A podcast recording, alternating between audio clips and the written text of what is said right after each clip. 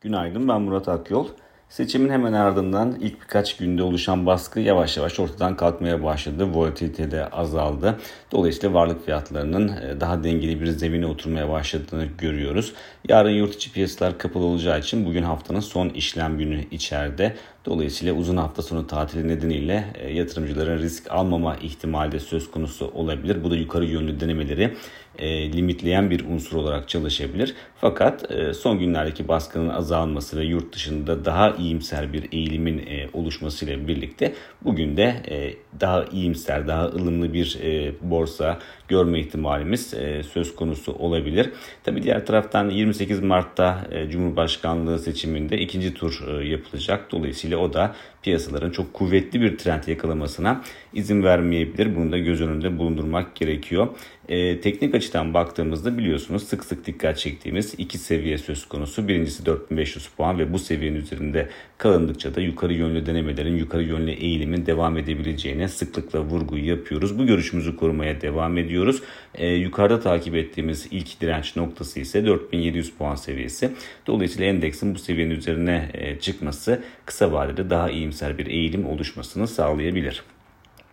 E, dolar TL kuruna baktığımızda ise orada e, seçim sonrasında e, yukarı yönlü eğilim devam ediyor. Hatta biraz daha belirginleşmiş durumda önceki haftalara kıyasla ki e, bu hafta başından bu yana bakarsak e, %1'e yakın bir yükseliş var dolar TL kurunda. Son haftalardaki en yüksek e, yükseliş olarak öne çıkıyor bu. Diğer taraftan serbest piyasadaki dolar TL kuruyla bankalar arasındaki kurun arasındaki marş giderek daralıyor.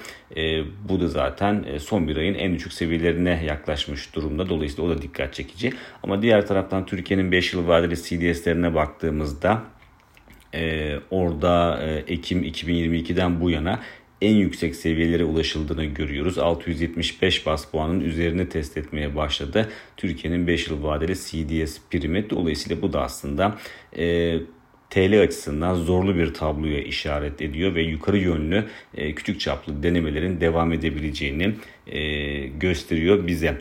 E, diğer taraftan yurt dışına baktığımızda ise yurt dışında tamamen ABD odaklı bir e, seyir söz konusu. Amerika'da da tamamen e, borçlanma tavanına ilişkin gelişmelere piyasalar odaklanmış durumda. Onu takip ediyor.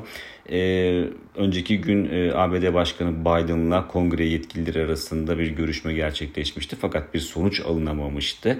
O görüşmeler devam ediyor ve dün Biden'ın yaptığı açıklamaya biraz daha bu işin artık çözüme yaklaştığını gösterdi piyasalara. Dolayısıyla bunun da zaten e, özellikle Amerika'da e, borsalarda hisse senetlerinde e, pozitif etki e, göstermesi dikkat çekti.